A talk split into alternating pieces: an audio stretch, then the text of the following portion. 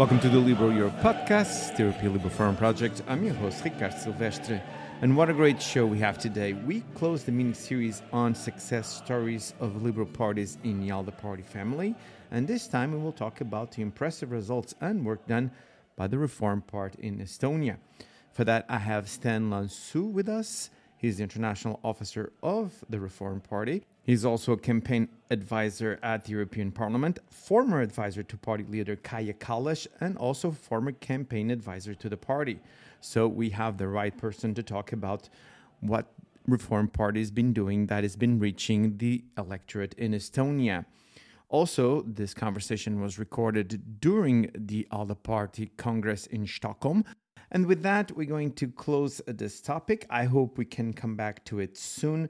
Just as a reference, as I record these words, in the last polls of the intention for voting in European Parliament, and this using as reference the website politico.europe, the ECR, which is European Conservative and Reformist, and the ID Group, which is the Identity and Democracy, together would be the second biggest political family in the European Union. And I'm sure, dear listener, that I don't have to explain to you how troubling this is for us liberals and Democrats. So we have a lot of work to do. We still have some time, but not that much. So please join us in this important time for the future of the European Union project. Now it's time to bring Sten Laansoo, and remember, after our conversation, I'll be back to tell you about some of the events organized by ELF for this month of November.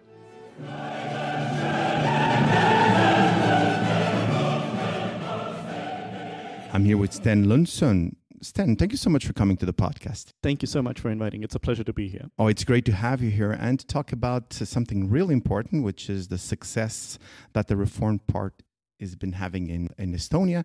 Also thinking about the European elections. But all before all that, tell us a little bit about yourself. What was the path that you took to get to the point that we're now talking on the pod? So I think I got into politics when I was fairly young. I was 15 at the time when I joined the youth wing of the party and sort of got acquainted with the Reform Party.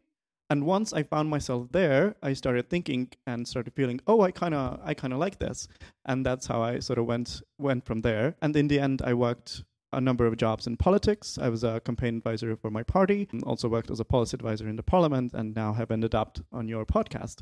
So it's been a wonderful journey so far.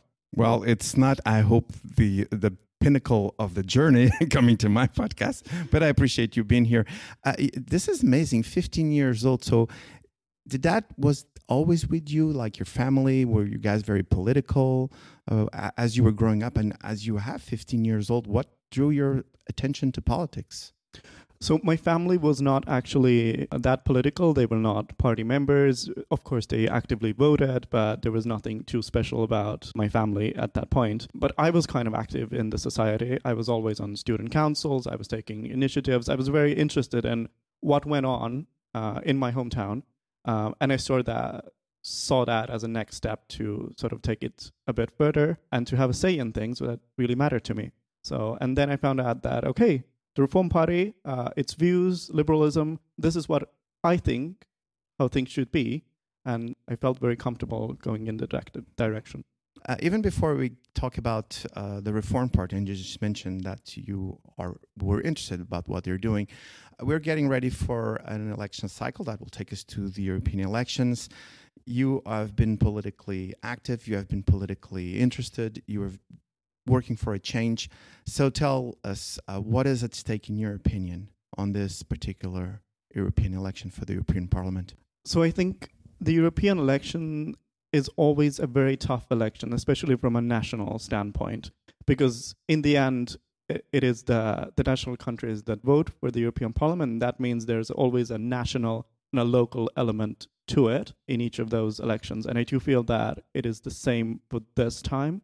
I think that the way we want to move forward with European Union is what is the broader sort of discussion. And by that, I mean two things. Of course, there is the ongoing war in Ukraine, and that has got us thinking how do we want to see European defense?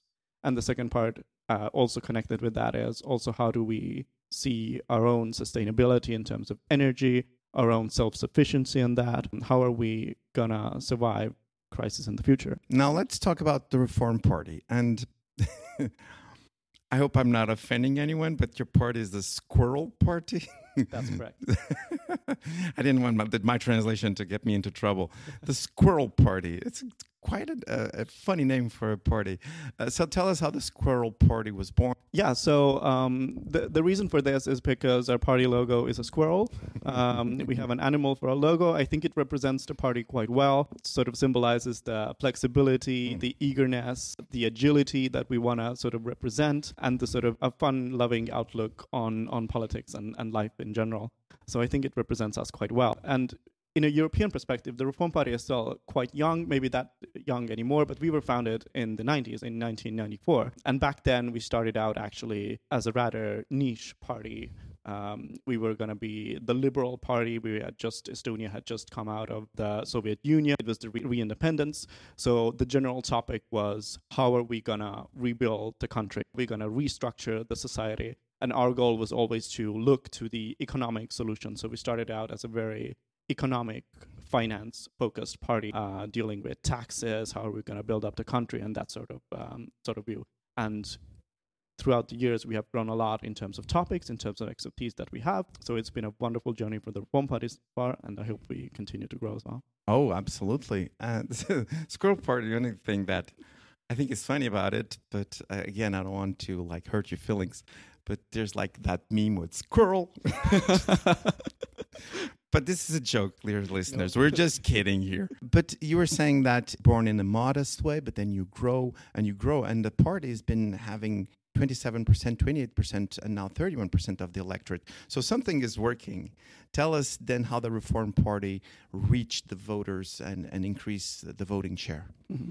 So I think over the years and over the election cycles, we have actually grown in terms of the expertise that we have. So as I mentioned, we started out as, as a very economic focused party. Like one of the main sort of goals of the party was to, for example, lower the income tax, lower it from 26% to 20% uh, throughout the year. So we always were a very financial focused party. We wanted very clear finances for the uh, for the country, no debt. We wanted a very very stable sort of feeling, and that's what formed the base of what, what Reform Party was. And after 2007, in 2015, we started to also expand our expertise to other topics, to defense, which was very important at the time, and not only have financial experts, but also experts um, who used to work in the defense field come and, and be candidates for the Reform Party. And now we've also expanded into social topics as well, which have maybe uh, in the beginning not been in the focus of, of the Reform Party program, but now we see it as a whole package.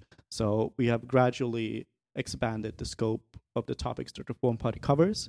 But not only that, we have gathered experts uh, in politics and outside to sort of lead those topics as well. So it's a whole package of sort of developing the party. Let me stay here for a second because I'm very interested in this because this is a mini series about success of political parties. You were mentioning the expertise. How do you get that expertise? Meaning that you work in house to develop do you reach people and then try to convince them that they should be working with the Reform Party? Tell us a little bit how that works. I think there's um, a dual sided dynamic to that in a sense that, for example, when we started out with economic topics, it was a lot of people from the banking sector that sort of founded the party. Uh, and started talking about these finances, and in the end became no, uh, as very well-known politicians.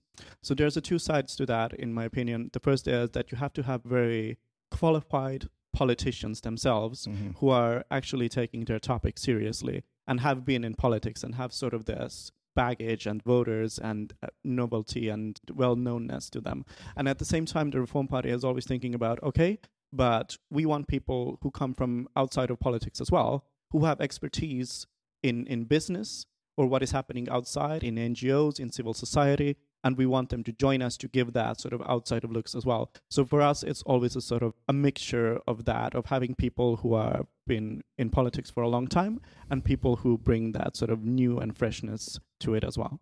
It's fascinating. I feel like i have to ask one more question and that is yes but some of those experts that you see you know, acting in Estonian society and you think they have something to bring, not all of them have liberal tendencies. Even if, you know, if you're associated with the market, then yeah, probably there's a lot of uh, liberal ideas that work for those people. But let's say, and you, you said it, you expanded to defense, you expanded to social issues. Let's say that there's an expert in defense, but that expert is more like conservative or more into the vein of like a social democrat do you still work with those people? Do you, do you buy them a service? Or if they're not joining, then you just read what they write and, and use it? So yes, I do think it's important to to work with them, and we do work with them. At the same time, the people that we do wanna run in the party, we we see that the liberalism is still the core. We do want people to be liberal at heart, and of course, there's always you don't have to agree with everything. I mean, it, so I think it go. It's a two way street as well. I think a person who is coming from outside of politics, uh, and if we see that okay, he feels like a liberal person uh, and has liberal values at heart, then this is something that you can also expand upon and and sort of introduce him to what that really means and then people say oh yeah i do think this is like me uh, so so we do want to keep that core of liberalism the core values have to be there because uh, i don't think you can you can just have a have a party that is composed of everybody. We've seen that as well. I mean, actually, in, in even in Estonian politics, with new parties starting out, there is always this thing that you gather a lot of new people who are very eager to start a party, but then they don't have that sense of okay, but what is our sort of what are we? Are we conservative? Are we more liberal? So I think this has to be really clear from the get go. What what is the aim of what you're doing, and then the experts have to come on top of that. Very good, great answer. Now you're saying that there were crises. You just mentioned that on your preamble. Uh, one of the crises that necessarily was happening in Ukraine, and you guys have Russia as your neighbors. Uh, in this election of March of 2023, this was uh, undoubtedly one of the most important issues, and I I follow the work that you guys do, and I do understand that does that was one of the ways that you reach uh, the Estonians and saying, hey, we have solutions for this problem. So how do you craft then those messages? So when you think about crisis, for example, inflation crisis or a health crisis like we have with COVID, so how how do you tote that balance between freedom, between liberal values, between running a country per se, offering yourself to run a country? Um, yes, because I think that is a very important topic that you raised because that is the first step. You have to identify what are the main concerns of your constituents, of your citizens? Obviously, for the last elections, for the 23 elections in Estonia, it was the, de- the defense issues. Ukraine was uh, being invaded by Russia. And at the same time, you know, people had these very economic, down to earth, at home issues as well, because inflation in Estonia was over 24%. So that hit people very hard. Um, and you had to understand that, okay, even though people were very strongly about supporting Ukraine, you have to take into account that it's also hitting them very um, very hardly. So yeah, so that is the first part. And then I don't think there is a controversy between keeping the liberal values and trying to solve the crisis that is going on in the world, because the way we said it was, you know, we are trying to keep Estonia safe, uh, and that is the that is the core. You know, that is liberal as well. Um, so there's not a controversy there. And our main message to the people was to keep Estonia in safe hands. A very two topic message for us to first for the defense part to keep national defense uh, to invest in, in new defense technologies and to counter future threats that, that we might have in the EU and in Estonia. And the second part was the economic livelihood, because this is a defense issue as well. Because if your people are not comfortable uh, economically and are suffering, then this is going to cause you a lot of problems in long term. So we were discussing about energy sustainability. How do we keep that independence uh, what do we do in the future? Where do we invest? And how do we alleviate the pain that you are facing now? And this is at core, I still believe, a very liberal thing to do. Absolutely. But again, how do you reach people then? And we're going to talk about the European Union in a second. But definitely, people, Estonian, listen to the Reform Party, and they voted and they trusted your party and your prime minister to deliver those solutions. So tell us a little bit how come across that void, which is people having their concerns, people having their livelihoods, and then all of a sudden they're a snap election, and it's like, okay, I have to think about this again. Now let me see what is the best message. Yeah, I think it still comes down to, and I can tie that up a little bit what I discussed earlier, because when you have experts in your party in topics, then that makes them believable as well. And that's how we saw those two coins as well, because we had a lot of defense experts uh, that we also started in 2015 during the uh, during the last national elections, or the ones before even. Um, because at the time Ukraine was being um, invaded by Russia again in Crimea, um, and that caused a lot of tensions in Estonia as well. That is why we this was a very important topic in Estonia, and and we saw it as an important topic for for our voters as well, and that is how the defense part sort of started. So we already had credibility in that to talk about defense issues in Estonia. We've been very vocal about it. We've been Kaja has been very vocal about what she thinks of the war going on, being a sort of leader in in Europe uh, affairs as well. And people take that very seriously. They see the credibility that she has and that she brings to the table in in her trustworthiness as well. And at the same time, w- with that being said, we also did that for the economic topics that we keep Estonia in safe hands. We keep us in safe hands in terms of defense, but we also keep the citizens' livelihood. And, and that is a great point, uh, Sten, because one of the things that the populists have, which is it's, it's all so easy. They have all these messages, but they have no substance behind it because they don't do that work that you just mentioned, which is the work of having not only the know-how, but to, how to transform that know-how to policy, and then sell that policy to the uh, Estonians or you know to Portuguese or to Italians or whatever it is. So uh, you guys do a tremendous work on that one. Now let's move to the European elections. Uh, your party has two MEPs. The challenge will be to maintain them, if possible, to increase that number. How do you prepare those elections? You just said a minute ago, and, and very um, interesting, interestingly so, because I was going to bring this up now, which is there is always a local component. There's always a state, regional, member state component to it. But do you make a distinction? Do you meld the two things in just one message? So I would say that that yes, there is a very strong national component in that. So the way I sort of see it is that during the European elections, we we start out with with what the European Union actually brings to the table for our national context. What are the benefits for for the people, and then from there we can sort of discuss what are the issues that we are facing as a country, as a union, and how do we sort of tackle that? But we put it in a national context. So, for example, again, the issues that we have now, the crisis, they are going to continue up to the European elections most likely. That is the question of defense, energy independence, inflation, economic well-being. Uh, these are the issues most concerning to Estonian citizens and to and at actually European citizens in general, who over 90% have said in the latest uh, Kantar study that they think that their economic well-being is the most pressing issue. Um, so I would say that these are, are the core of of what is going to happen, especially in terms of the Estonian elections. The EU benefits is just amazing, an amazing point for example, in Portugal, it's quite hard to have a message that people will understand the benefits of the EU. Mm. It's easier in Estonia? Um, the reason I said the benefits is because this has a very clear distinction as well for the parties. When we talk about the benefits of the EU, we talk about you know free trade, economic growth, what it means for us. Because the EU invests a lot in Estonia. This means that people can travel, can work abroad, can do all those stuff. But the far right, you know, their message don't really support that. So a lot of the times, the far right Estonian party, for example, is talking about okay, but they don't feel the same way they think that Estonia might even uh, step out of the EU, that this is not a, the best option for Estonia, that we should be uh, out of this sort of uh, collaboration with the other countries. So this is a very clear distinction for us. And when we talk about the benefits, we show that okay, but you know, the far right they don't feel that way. So in terms of the voters, it's actually a very important topic to show that okay, what the EU brings to the table and and what it offers is not clear for all the political parties. So you have to be very clear about okay, what are you actually choosing? So are you focusing your messaging then on presenting an alternative to a more anti-Europe or Eurosceptic?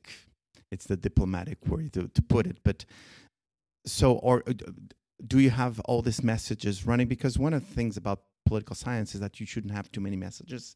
Because if there is too many messages, people get confused that they don't they don't get you know the, the, the more clear picture so again is the reform party presenting to the estonian electorate we are an alternative to these eurosceptic anti-europe movements we see in our country and this connects to the benefits or you just go, this is what we think, this is what we value, this is what we defend. Vote on us because of that. Because I know it, it looks like a, dis- a distinction without a difference, but actually there is one. I would say there is one, and I would say it is more the first approach. The Reform Party is the most pro-European party, and we are very much the the alternative to that, or we are very much the alternative to a pro-Russian approach, uh, to say something like that. Um, so yes, we make a very clear distinction in that, and these are the values that we stand for, um, and this is the the opposite of, of what the far right stands for. Very good. One last question on this particular regarding messaging. So, apart from this alternative, how can you broadcast what your MEPs are doing in European Parliament? What is the European Parliament doing? Do Estonian people have a picture of the importance of the European Parliament and having more MEPs there? So even though the support for the European Union in Estonia is higher than the EU average, so so it is very high, but but even though I don't think that the people in general know what is happening, for example, inside the European Parliament before it sort of hits the national level, and there's only so few legislation that actually sort of does that. Uh, some of the um, green transition legislation definitely is is more interesting to the media and more interesting to talk about because it affects how people are going to have to rebuild their homes, for example. Um, so this is definitely a case for some topics, but not all of them. Definitely, I think the key to that is that the European Parliament members have to be more present in their national countries to sort of still act as politicians. Because once you get, we always have this saying that that the European Parliament members and member parliaments of mem- members of parliament in general get stuck behind uh, in in the walls of the of the parliament. They have to go out and you have to meet people in your constituency. You have to meet your voters. You have to be um, among the people to sort of do that work yourself. Because even if the topics seem really difficult or you don't understand that, you still see that the person you voted for is doing the work. And I think that that is something that our MEPs are doing quite well. Because even though we, we don't necessarily explain in great detail what, what the legislation means or what they're doing, they're still showing that, yes, I'm fighting for these three things. This is the work that I'm doing in the European Parliament for, for you. That's a great point because I was trying to make exactly that connection, and you just brought something to the table that I think our listeners, and particularly people that are interested in the political process, can uh, take home, which is not to have that bubble both perceived and real. Yeah. So bring people, bring your MEPs, maybe other MEPs even. Uh, I'm, I'm thinking that a country could be, maybe invite an MEP from Estonia and have that MEP in their home country talking about Russia, for example. Oh, absolutely. Um, I think that's an absolutely great idea, and, and we are always ready to talk about uh, foreign politics. Yes, I had uh, MEP Urmas Paet Yeah. Uh, on the podcast, and he was amazing. And please uh, send my best to him. As we are getting to the end of our time together, and this is amazing. Thank you so much for doing this. And of course, best of luck for the, the squirrels. Now, uh, tell our listeners where people can follow you, for example. The party online. I know that Kaja, the prime minister, and we admire her immensely in Portugal. I can tell you that, and all across Europe. But I'm sure there's layers where people can know more about your party and the work that you guys do. So please tell us uh, where we can find you online. Yeah, definitely. So the easiest way to to find us is is on Facebook and Instagram for the Reform Party accounts, and definitely uh, follow Kaja Kallas on Instagram because she has uh, amazing content and, and stories to showcase what is happening in Estonian politics, but also her work in on the European level. So so I think that is the most interesting to follow up. And you? I can be followed on Instagram and, and Facebook as well. Definitely, I showcase a lot of stories of my European uh, politic affairs. So, so absolutely, if uh, you feel that, then absolutely. Uh, this was amazing. Thank you so much for giving me some of your time. I've been talking with Sten Laansoo. As you can see, we're in good hands uh, with all this young generation of liberals and politicians uh, showing us the way. Sten, uh, to be continued. Thank you so much for having me.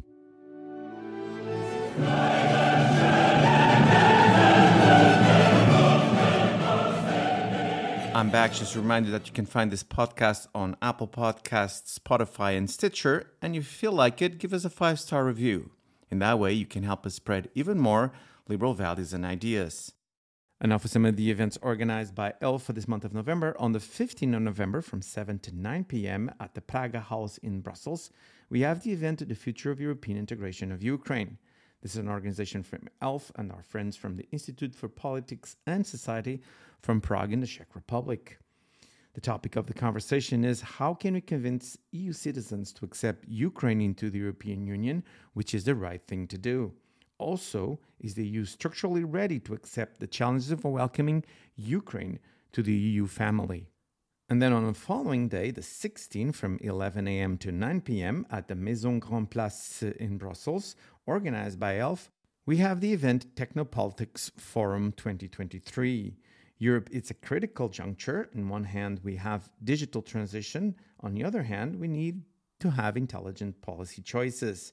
This Technopolitics Forum, which is the flagship event from ELF, gather experts, industry representatives, academics, and politicians that will discuss how new and future technology can influence traditional policy making.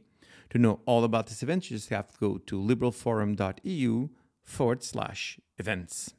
And this is all for now. I'll be back soon with more podcasts. Until then, let's keep making the world a better place.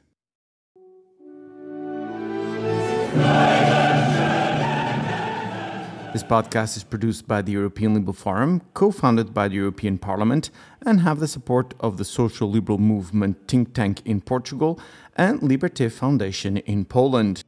The views expressed herein are those of the speakers alone, and these views do not necessarily reflect those of the European Parliament and or the European Liberal Forum.